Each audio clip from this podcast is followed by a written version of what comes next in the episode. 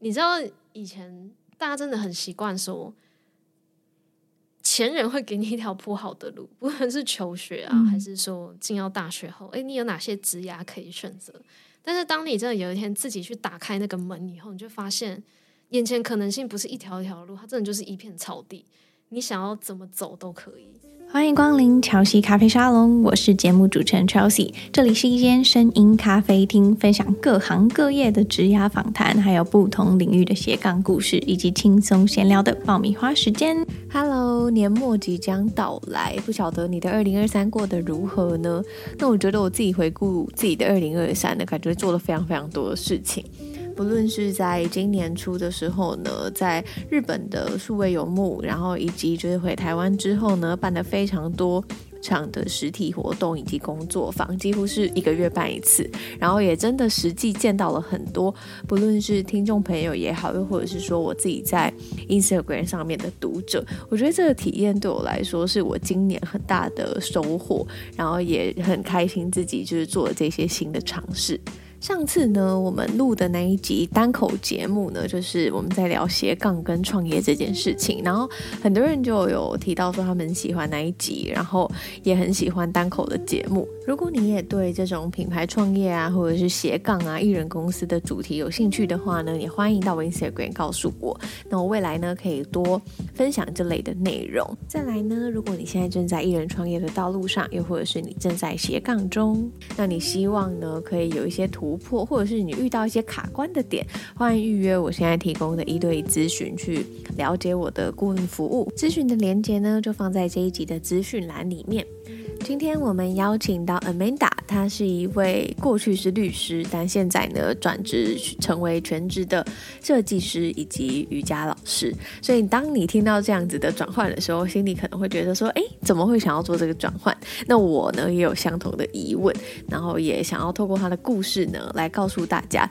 有的时候呢，我们想要去符合某一些社会的框架，但是那一些框架呢，可能会阻碍我们去追寻我们自己内心真正想要追求的东西。那 Amanda 的故事呢，就可以来告诉我们怎么样去倾听内心的声音，怎么样去面对外界的质疑。那我们一起来欢迎 Amanda。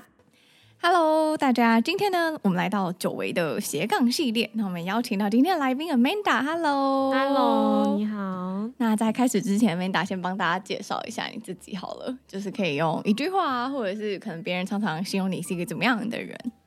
好，如果说用三个形容词的话，前两个形容词是，我觉得那是我人生大部分的状态，一个是自律，一个是自由，就是。我觉得我从小就是一个非常自律的人。我就是那种国小三年级以前，我会早上五六点起来写测验卷的那一种人。三年级以前吗？三年级以前哦，大家都在玩啥？对，我就是那一种人。但是虽然我很自律，但是我人生中大部分状态是在追求一个非常自由的状态。无论是我的思想要很自由，我的工作要很自由，我的价值观要很自由，这就是我。目前我觉得两个最能形容我人生的形容词，嗯，那另一个词呢，是我周遭的朋友，大部分人对我最直接的印象 就是我非常喜欢吃垃圾食物。垃圾食物，对，就是 跟你的外表很不像。对，虽然说是一个好像很自律的人，但是在饮食这一块，我基本上是非常放飞的，就我是非常喜欢摄取垃圾食物的人，这样。嗯嗯，但是小时候就喜欢吗？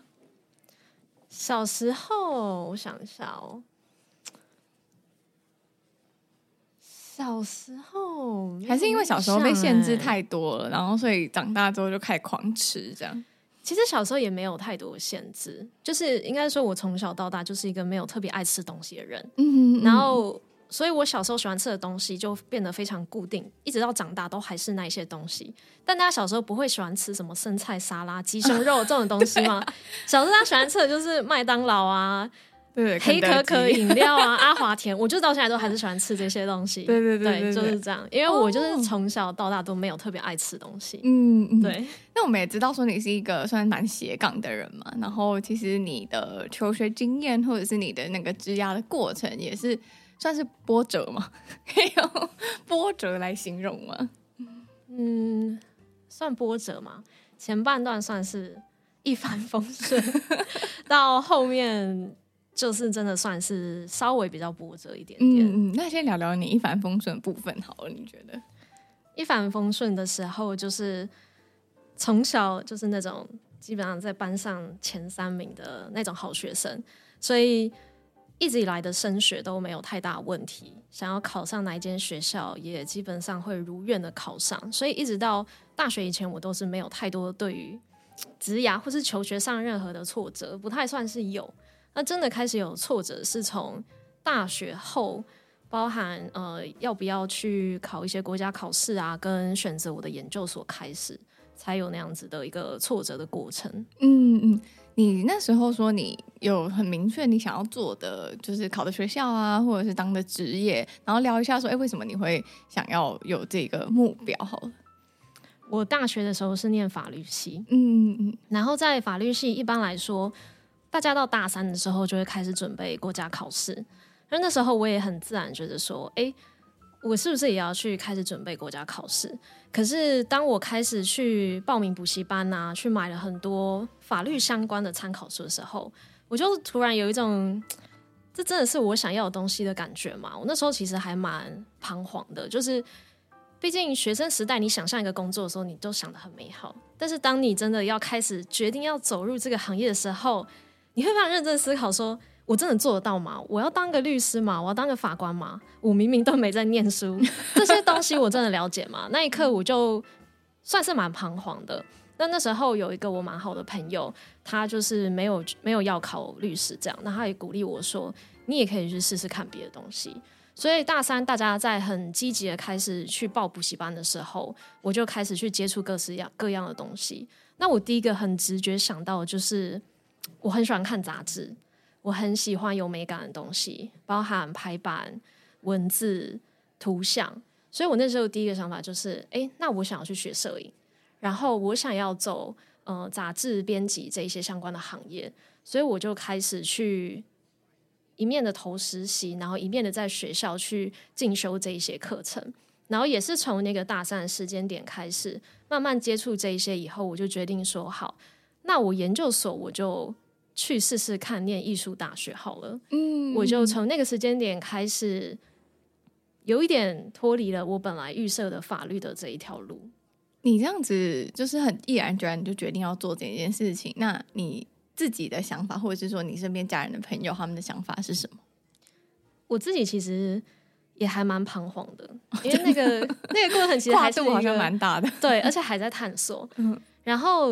周遭的朋友跟家人的反应就是非常的简单，就是哎，你有一个前景这么好的工作，你干嘛不做？就是前景是指就是各种的前景，对不对？就是一些钱的部分，就是 money 的部分，那个前景，然后跟那个别人觉得的一个社会地位嘛，可以社会观感上的前景，嗯，嗯，对。所以他们的反应会让你蛮受挫的啊，因为你可能会觉得说，哎，我觉得美感这东西是非常有意义的，在他们眼里那就是一个。赚不了钱，没什么意义，没什么社会价值的东西，所以大家反应就是你干嘛不考试？这样你干嘛去做这些？嗯，就是有一种你怎么还在混的感觉，嗯的那种反应。尤其是我的家里是给我蛮在当时是有蛮大的一个反对啦。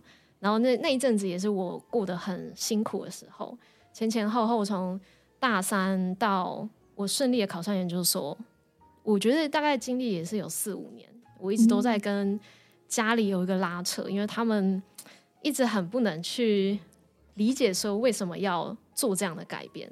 那跟家里的拉扯这件事情，即使我的心智是很坚定的，可是它还是会影响到我。每当你觉得说，哎，我正在做一件我对的事情，我选择的事情，但是爸爸或是妈妈那一种 质疑的时候，还是会让你觉得很受挫跟很彷徨。嗯，那你后来有决定再去考试吗？我后来就是在念了艺术大学毕业的那一年，我就去还是回去考了律师考试。但那时候会让我下定决心回去考试，是因为即使我已经决定走入艺术大学了，但是艺术大学的人还是把我视为是一个法律人，所以无论是同学啊、老师啊，就是都还是问我一句说：“ 你为什么在这里？嗯，你为什么不去考试？”这样。那尤其是我那时候，无论是我指导教授，或是我非常尊敬的摄影老师，都这样子跟我说的时候，我就觉得，好吧，那我还是回去考试好了。我就觉得说，我也不能逃避这件事情。如果我说真正的存在于我的过去的话，那我还没有试以前我就放弃，确实也说不过去，所以我就还是决定考考看这样。嗯，那你那时候在就是等于说你先去念艺术大学，然后你才去考律师嘛？那回到艺术大学这边，就是你当时决定说，哎，你想要去念，那身边家人朋友可能都会有一点维持，那你要怎么样去，不管是。呃，去跟他们沟通也好，又或者是说你心里的这一关，应该也会还蛮拉扯的。那你后来怎么决决定，就说哦，我就是要去念这个研究所？因为我觉得这是一个还蛮大的承诺吗？就是不管是给自己的，又或者是说对于你要你在念的这一两年，可能还是会一直接受周边的人很多不各式各样的想法跟意见。你是说我？下定决心的那一个 moment，或者是说觉得说哦，我一定要去念的那个原因是什么？嗯，我觉得那时候其实可能让我下定最大的决心，就是我很认真的静下来思考，想象我未来。三四十年，我都必须要做好，不论是律师、法官或是检察官，我们统称法律相关的从业人员。好了，那时候我在大学的时候，想象我未来的三四十年都要做这样子的工作的那一刻，我突然觉得，我第一个我没办法想象，我觉得我的个性完全不适合。然后第二个是，一想到这件事情，我就突然觉得我的人生一点快乐跟期待都没有。嗯，那一刻我就觉得还蛮还蛮真实跟蛮慌张的。慌张的点不是说我觉得我没有生路的感觉，不是说好像我觉得我没有别的选择，是那一刻我就突然意识到说，啊，怎么办？我发现我好像不喜欢这件事情，可是我跳得出去吗？那一刻我就很很慌张，因为周遭的环境跟你从小到大，你就是觉得说我自己要做这件事情的那一刻，突然你真的被打击到的时候。是还蛮错愕的，可是其实那一刻我也并没有决定说，我马上就是说，哎，我就是要做编辑，我就是要做摄影师，也没有。只是我很确定的是，我不能这样子将就着去做这件事情。我觉得就算大学的二十几岁我没有后悔，三十岁我也会后悔，甚至四十岁我也会后悔。那等到我那个时候后悔的时候，我还来得及吗？我的成本够我去转换跑道吗？所以那时候。我的朋友就也是算是鼓励我说，如果你真的想要改变的话，你趁二十几岁的时候改变，大不了你真的做不下去，我们再回来做法律这个行业就好了。所以那一刻我就是抱持着这样的想法，然后决定要转换行业。可是真的说要转换，我也没有真的决定要转什么，我只是确定说法律不是我想要的，这样，嗯，就是至少说。你想要你的人生还有一些不一样可以期待的东西，所以你去选择一个比较未知的道路的那种感觉。那你真的去念之后，你觉得跟你想象中的有一样？完全不一样。怎么说？怎么说？因为这可能也是牵扯到很多。第一个，像是艺术大学的校风，就以像我念的是台湾艺术大学，就台艺大来说好了，他们其实。大部分状态不是老师教给你什么，是靠同才之间互相学习去获得东西。但是可能很多学生他是从以前就是念艺术相关的长大到现在，所以他有一些他自己的专业，他可以跟同才去交流。但我本来专业是法律，所以一进去的时候，其实很多东西我是自己摸索的，这是第一个。所以。刚进去跟我想象的不一样，是我没有马上觉得，哎，我换到这个学校，我学到很多东西，我完全开启了一条新的道路，也没有。其实那过程中也是非常彷徨，你完全是自己在摸索的。然后第二个不一样的就是，虽然说好像艺术相对起来会比较有趣一点点，可是它终究本质上就是还是工作，所以它也没有我想象中的这么梦幻。嗯，所以那个过程其实也是。不会是不会是一个打击，但是就是也是和我最初可能梦幻的想象不太一样的地方。嗯，那你念完之后，你对于你的职涯或者是你未来要做的工作，你那时候当时你有什么想法？其实艺大毕业的时候，那时候我就决定要回去考律师。那那个时候原因是什么？那那个时候我我其实是回去考律师的背后隐含的一个想法是，诶，我还是有这个机会想要回去当法律人员。嗯、就是当然这这个也是跟我刚刚前面有提到嘛，其实艺术这行业它也是一个工作，所以这事情也没有想象中那么梦幻，包含说呃艺术的收入啊。艺术的社会地位啊，等等的，都是一个我会去考虑的点。那那时候，嗯、我就是毕业后，我就发现说，诶，这条路其实你要走，你是要花非常大的心力的，它没有那么简单。那律师这个行业虽然不是说不用花很多心力，但相对我有一些已经有的基础嘛，比如说我是法律系毕业的，跟相较于艺术艺术的思考模式，我是比较习惯这一种文字思考的人。那我就觉得说。好吧，既然都要找工作，那不然我就给他一个，就 give it a try 的那种心态，这样。嗯、所以我那时候就决定回去考律师。那那时候我是告告诉我自己说，我给我两年的时间，如果考上了，我就做这个行业；如果没有考上的话，那我就我真的要完全彻头彻尾的放弃这件事情。我就是要走艺术，不管我赚的钱多少。不管大家怎么看我，就是要做这件事情。嗯嗯，那时候是结果就考上了吗？对，结果就考上了，结果就考上了，是很会考试哎。对，真的是果然是我天分啊！然后我就就顺利的去实习，这样。嗯，对。实习的过程，你觉得这个工作怎么样？这个真的就是蛮有趣的是，是跟艺术相比，其实法律工作完全如我的预期。跟我在大学时代对他的认识，跟我进去这行业的认前的想象到后面的体验，我觉得都是非常一致的。对，所以我不会说我不喜欢这个工作。我觉得绿色的工作有很多它很有意义的层面，跟其实它相较于艺术是有非常多具有挑战性的部分。它的策略性很强，它需要动脑思考的部分很强，它社会性也很强。然后，嗯、它有很多除了动脑以外，可能一些心理层面的东西，像是你要去调试说，现在你的你的当事人可能不是你所认同的，但是你要怎么样去调和你自己的心情，去帮助他这样，还有包含会牵扯到一些你的工作上的理念，比如说你的理念是你想要实现正义呢？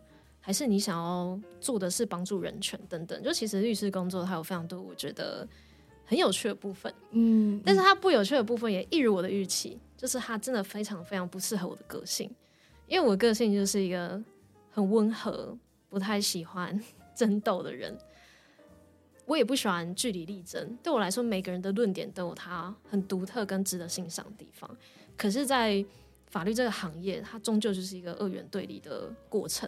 所以你不能觉得说被对方给说服了，你就觉得说的很有道理，这样 就是这个过程就不行，这样嘛。所以我就要一直坚持我自己的论点。可是那过程对我来说，其实并没有那么快乐。跟我觉得那不不是我觉得真的一个非常对我来说非常良善或是非常圆满的状态。我还是喜欢人跟人之间是互相理解跟互相包容的。所以那时候实习完以后，我就强烈的意识到。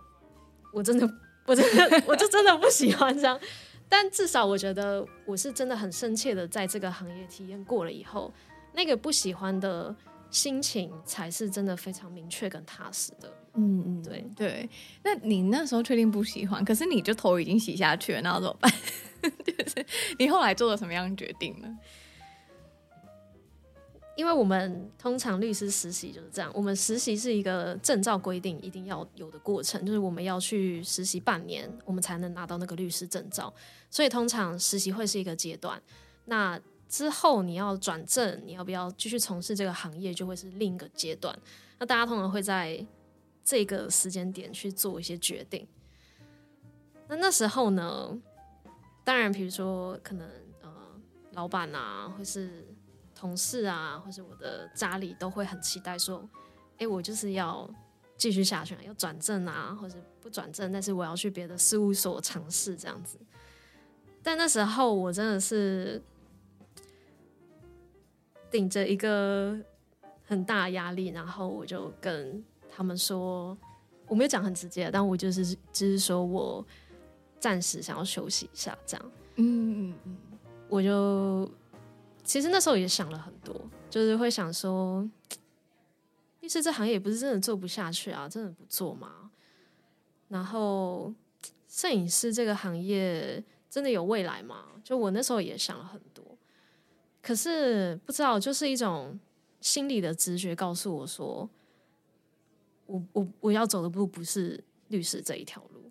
所以那时候我真的是从实习的后段，我就不断在思考，然后不断在各种压力下，很多人会来一直问我啊，暗示我啊，这样，但我还是在最后的那一刻，我就很毅然决然的跟他们说我要离开，这样。嗯，那他们有就是惊恐，嗯，怎么为什么要这样，或者是有没有一些反对的声音？反对的声音其实蛮多的，嗯嗯。像是，比如说以我家人为例好了，就是可能直到现在，我爸都还是会一直问我说：“哎、你你要混到什么时候？你要玩到什么时候？”意思就是说，你什么时候才要回去工作？这样，然后或是说，当时的一些可能老板啊、同事啊，也会一直告诉我说：“你很聪明啊，你有很多美好的未来啊，你要在这行业，我们可以继续帮你啊。”然后。当我决定不做的时候，他们就会有一种这样，你到底在想什么？就是你做那东西没有前途啦，没有你没饭吃啊！你搞过就知道，台湾艺术产业市场就只有这样啦，你是玩不下去的。就是会有非常非常多这种声音，但另一方面也是有很多支持我的声音。比如说，嗯，我有其中一个长辈，他就是还蛮鼓励我的，他就跟我说，就是诶，他觉得。如果我已经很确定我想要什么的话，他觉得没有什么不好啊，就去试试看，反正大不了三十岁再回来就好了。所以那时候，当然虽然反对声音大过于支持我声音，可是或许也是在早在很久以前要读艺大的时候，我就已经做过一次决定了。所以这次在做决定的时候，当时的不确定性是五十趴。现在可能只降到二十趴，我就变得更加确定。对我来说，别人的声音就已经不是那么那么的重要了。嗯，那当时后来你决定离开，就是没有实习结束之后不想要继续当律师，然后你做了什么事情？就是还是得工作嘛，然后或者说还是得找一个就是可以养活自己的一个事情来做。那时候你做了什么？其实我在，哎，这不知道能不能讲哎，希望我的 老板不会听到。就是我在实习的时候，我都一直没有放弃我的摄影啊、剪辑的这些工作，我是两份工一起做的，所以那时候其实非常非常累，就是有接案这样子。对，嗯嗯，因为我从早上八点到六点就是在事务所工作，六点下班回家后，我就吃个晚餐，七点半开始就是在继续做第二份我接案的工作，这样。哇！所以其实那时候我是算是有点无痛转换了，我我的摄影工作一直都没有间断，所以。我也并没有因为我辞职后就必须要马上再去找新的工作，对，那那也算是我的一个很保守、安全派的一个打法，嗯嗯，就是即使我知道说我现在去做了一个绿色工作，但是我并没有去切断我过去的跟艺术相关的工作经验。嗯，我觉得这很好哎、欸，就是很像大家说，就是你在斜杠的那个过程，就是我觉得反而是。你去有意识的累积你的技能，而不是说你今天突然想要换，或者是就是很突然的去转换你的跑道，就会变得很无所适从的那种感觉。所以你后来就变全职都做结案的工作嘛？对，哦。然后你那时候觉得怎么样？就是等变成你的正职之后，你的感觉是什么？我的感觉哦。就真的都做你喜欢的了，那现在真的是像你想象那样。其实我那时候心里第一个感觉是，我觉得我真的从这样的轮回中跳脱了，就我真的觉得我是自由的。哦，对，这就是有点，有点像是我前面有讲到，我的人生的两个状态是自律跟自由嘛。但是其实那个自律背后所隐含的含义，并不是说你是一个。你按照你的 schedule always 可以完成事情的那个自律，那个自律的意思其实是说，你可以遵照你的自由意志，跟你自己给自己定下的原则跟规则，而去做你想做的事情，那个才是真的自由。嗯，所以在当我做了这一些决定跟尝试以后，我真的可以完全的从事我想做的工作的那一刻，我是真的有一刻，我是觉得我真的就是一个自由的人。对，真正自由是。不是不受拘束的，是我真的做过了选择，而且我找到我的意志的那种感觉。嗯，其实这样子加起来，你也花了就好几年的时间在做这件事情。哎，我觉得应该有五年。嗯，那现在像到现在大概有多久的时间？就是你决定开全职做这种艺术相关的工作到现在，应该差不多一年，嗯，差不多。对，中间也没有后悔过。没有哎、欸。就是觉得哎天呐，活得就是很自由这样。就这一年中，我可能还是偶尔偶尔会碰到一些法律的是是是是事情。我每次碰到，我心里就是觉得说啊，幸好离开，还好我没有做这个工作，真的很痛苦哎、欸。嗯，对我就没有后悔。那后来你自己除了嗯接案啊，或者是就是拍摄、剪辑这一些，你还要做什么其他的尝试吗？我今年做的最大的一个尝试就是。我又去考证照，但我这次考的是瑜伽老师的证照。嗯，对，这是我今年做过，呃，做了最最近做的最大的一个尝试。这样，为什么会想要考瑜伽？这是因为其实我跟瑜伽的接触已经算蛮久了，从大学时期就有在接触。那真的比较认真开始接触是在疫情前的那半年到一年的时间。那时候我是。呃，疯狂的练习，就是练到体式算是呃有一个进阶的程度这样。然后，但是也是在我最疯狂、最热衷的那个时期，我就受了很严重的伤。那时候我因为呃练习频率太高，我在一个体式中就把我的右膝盖的韧带跟半月短板就扭断了。嗯，对，扭断听起来很可怕，就真的很超痛。对呀、啊，然后。那时候就你是不是很拼命的人？对，我是超级拼命。你感觉好像做很多事情都是会拼尽一百五十趴这样子。对，我就是那一种人。嗯、对，从我国小会在五六点爬起来写作业，就知道 那个大家都还在睡。对，全班全家也只有我一个人做这件事情。然后那个时候受伤，给我打击还蛮大的，因为我以前对瑜伽的认识就是一个运动，然后它是一种有点像。挑战人体极限的感觉，这样。可是那时候受伤就不只是让我没有办法运动，然后也让我有点打击到说，啊，我对瑜伽的认识是不是有一些错误？所以那个受伤让我大概半年到一年是几乎没有办法运动的，就是我的膝盖有很长一段时间是完全无法弯曲的，所以连上厕所我都要蹲蹲式的厕所，我的一只脚就会往旁边这样伸出去。然后坐式的厕所也是，我的脚都要伸直的这样，所以那段时间对我打击很大。我是一个本来一天要上两堂课那种，就等于是你一天会练两三个小时的人，到你有半年到一年是完全不能动弹状态。所以对我来说，我对瑜伽的热爱一直存在在那里，可是就是我的身体产生了一个坎，让我一直没有办法过去。那当然是中间的疫情啊，然后。我因为受了伤，才去有时间准备律师考试啊，顺利的考上啊，实习啊。经过这段时间以后，我的身体也慢慢康复了。然后，当我也下定决心我要做自己喜欢工作的时候，我的心智又重新回想起我对于瑜伽很热爱的这件事情。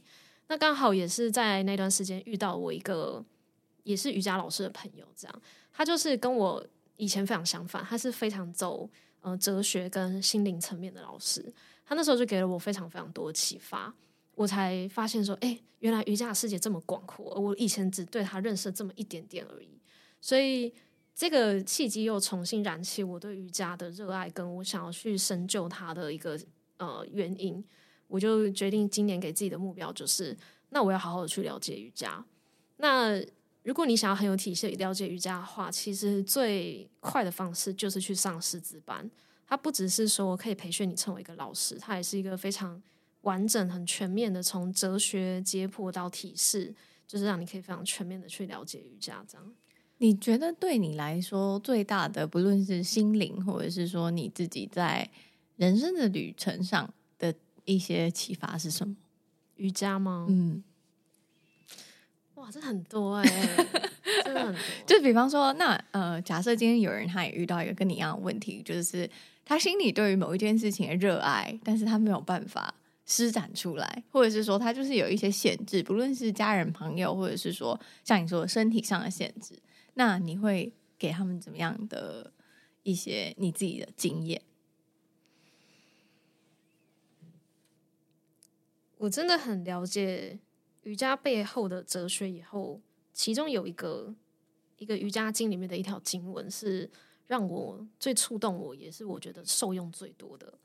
它的原文我有点忘记了，但是它的精髓就是两个两两个词，一个就是不间断的练习，然后另一个词是不执着。就是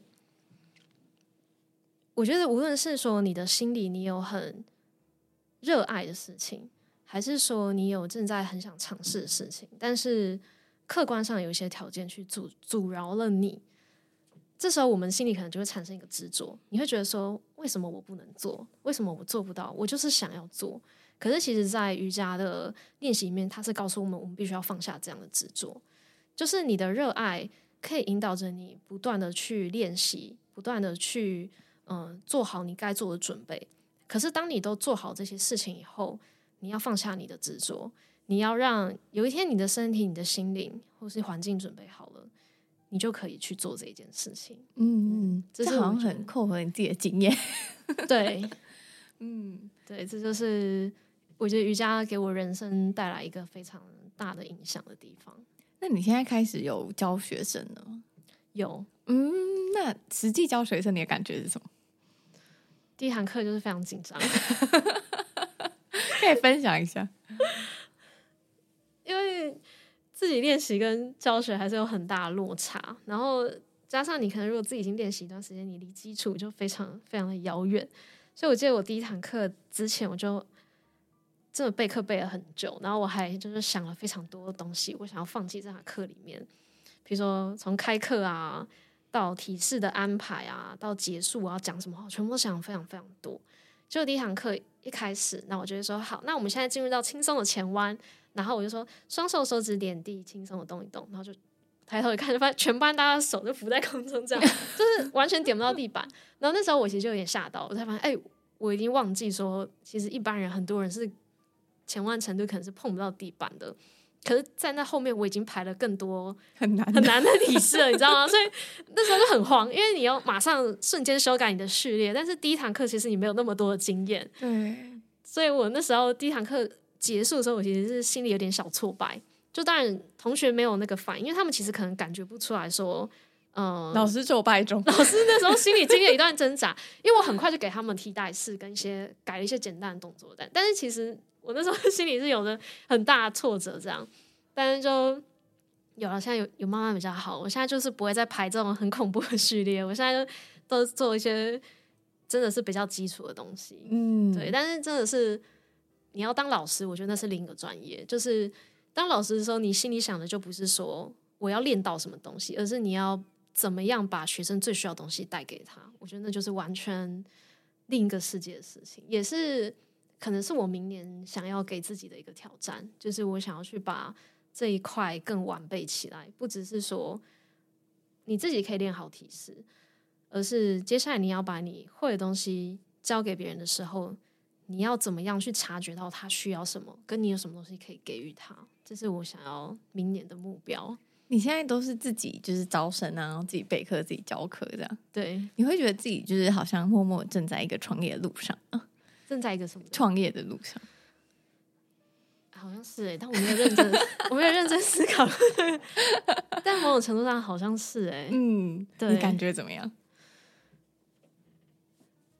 感觉也是好紧张哦，这好容易紧张哦。可是感觉你每次很紧张，可都可以做的很好哎。对，但我觉得很紧张，但同时。同时，你会觉得你眼前充满各种可能性。就是你知道，以前大家真的很习惯说，前人会给你一条铺好的路，不论是求学啊，还是说进到大学后，诶，你有哪些职涯可以选择？但是，当你真的有一天自己去打开那个门以后，你就发现眼前可能性不是一条一条路，它真的就是一片草地。你想要怎么走都可以。嗯，我现在就是有一点那种感觉，但当然会有点恐怖啦。但就还蛮有趣的，其实，嗯，对，就是我觉得以前大家可能在我们以前教育的环境或习惯里面，我们都会还蛮线性思考的，就觉得说我就是 A B C 这样一直往上。可是你现在的阶段比较像是哦，你进去了一个它是很多点的那种感觉，你可以去连接很多你过去的那些经验，然后变成现在的自己的那样的感觉。对，就是这种感觉。那你觉得？就是我觉得你也算是一个嗯，这种不管是斜杠或者是用以斜杠来开始开启一个新的创业的这种很好的例子。你觉得对于你来说，你这样子就是从自己的兴趣，然后发展成一个你自己现在正在开始的这种斜杠的事业，你自己是怎么看待这件事情的？难以想象哎、欸，你说以前在当律师的时候，没有想过会有这天吗？从来没有，而且我从小就是那种超乖的学生，嗯，就是老师说 A，我就是会照 A 走；爸妈说 A，我就是照 A。我就是家里最不叛逆的那一个，班上也最不叛逆的那一个，所以我一直以来就以为我会是那种照着社会期待最标准那条路，安稳长大、结婚生小孩的那一个人。所以老实说，我从来没有思考过，说我的人生现在会走到这个样子。嗯，那你现在你的爸妈看到你活得这么精彩啊，很丰富，他们有什么想法？还是问你要不要回去当律师？我我觉得他们还在打击当中，嗯，但是他们有慢慢的越来越接受。哦，这样，因为这真的对他们的认知 真的差太远了，他根本没有，他们那年代的人没有办法想象现在的世界是。小孩可以走到像这样子的路，可是哦，好像对，对的确是这样子。但我觉得我爸也有在慢慢的了解，说，诶，其实我的能力是可以做非常多元的面向的。跟工作这件事情不是就这么单纯，你在同一个组织里面领固定的薪水，做固定的事情。我觉得他们有开始认知到，说工作是非常多元的。它是一个工作本身，它不是目的，就是它只是去。展现你的能力，帮助你在社会中取得一些物质条件的一个过程，或是一个名称，但是它并不是一个目的。就我觉得我爸妈也有慢慢的去体验到这件事情，嗯、可是他们还是在那个打击之中，我觉得他们还在跟还在跟我有点拉扯的过程。但至少现在他们是对于我的工作是会有兴趣，会想跟我聊天的。哦，这样已经算是对他们来说很大的一个进步嘞。我觉得是哎、欸，嗯，你觉得如果有一些？就是我相信，不管是你你的学弟妹，或者是你身边的人，他们可能也会有这种呃所谓的那种职业光环，就会觉得说，不管是你的律师啊，或者是医生，或者是这种我们传统意义上面就是社会地位非常好的这样的职业，可是很多时候我们是因为可能过去整个教育的体系或整个社会的价值告诉我们，应该要去做这样的工作才是好的人生。那他们可能会有跟你一样的问题，就是做到一半就是整个超级迷惘，或者是不知道我要怎么下一步。你对于这样子的跟你很像的人，你现阶段他正在经历这样子的过程，你有什么一些经验可以分享，或者是有没有什么一些呃想法可以告诉他们？我觉得我是一个很务实的人，所以遇到这个状况的时候。我会给建议，绝对不是一些非常身心灵的建议，就是不是追梦吧？绝对不是。我觉得这这种话就是会造成更大的迷惘。的确是，我觉得最好的建议就是，你觉得迷惘的时候，你就去尝试看看那一些你现在已经有一点感受到它的可能性，或是你有兴趣的地方，你就去试。但是你试的过程中，不能放掉你本来正在做的工作或者行业，因为那样。太没有安全感了，而且它并不会帮助你去，比如说帮助你加速去找到说你想要做什么。我觉得就是你要，当你已经发现说自己正在迷惘的时候，这是一个很好的开端，代表说你是有一些意识的，你有一些自己的思考性，那这样就很好。你就保持着这样的迷惘，然后持续的去探索，不要去放弃那一个探索的可能性。然后即使只有一点点的机会，你都去试试看。有一天，或许在这十次的尝试中，就会有一个小小的机会，让你有出路去做你更有兴趣的事情。因为我的经验就是这样。其实我中间尝试过非常多事情，也有失败的，然后碰壁的事情也很多，可是就是在那一些微小尝试中，会有一个慢慢的会发展成一个完整的机会。嗯，所以其实我觉得还是要去做吧，就是你不要只是在你心里想说哦，我喜欢艺术，可是你就只有想而已，这样子。对，不能只有想，嗯，你一定要去做。那你觉得在一直到现在，你做过最正确的决定是什么？哇，最正确的决定哦！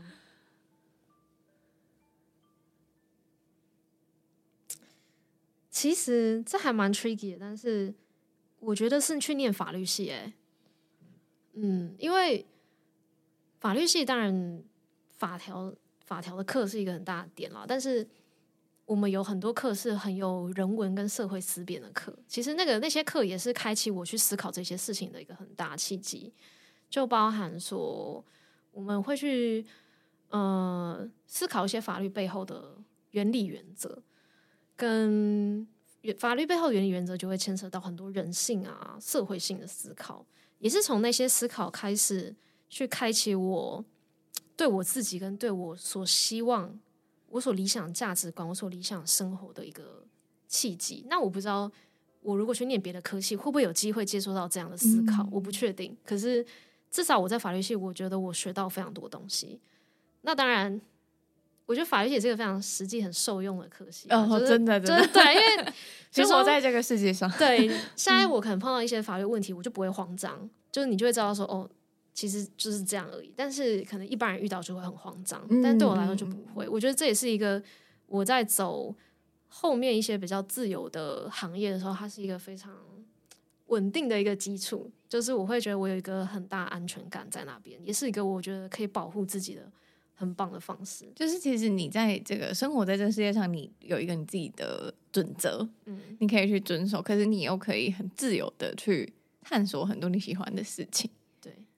对，你觉得在节目的最后啊，就我们通常都会请就是来宾分享一句话跟一本书，你想要分享什么给听众？我最近很喜欢的一本书是《流浪者之歌》，嗯，就是。我以前就听过大家会说，这本这本书在你人生不同阶段看，你会有不同的感触。就我到现在也是，我记得我大概一年前那时候，可能刚考上律师的时候看的时候，我可能标签贴的，我觉得很重要的点在哪里，就是有那几个。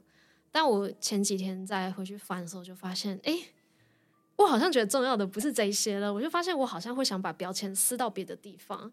跟包含我其实那时候第一次看这本书，是我那个瑜伽老师的朋友分享给我的。我那时候看的时候也是看他贴的标签贴在哪里，我发现每个人会贴的都不一样。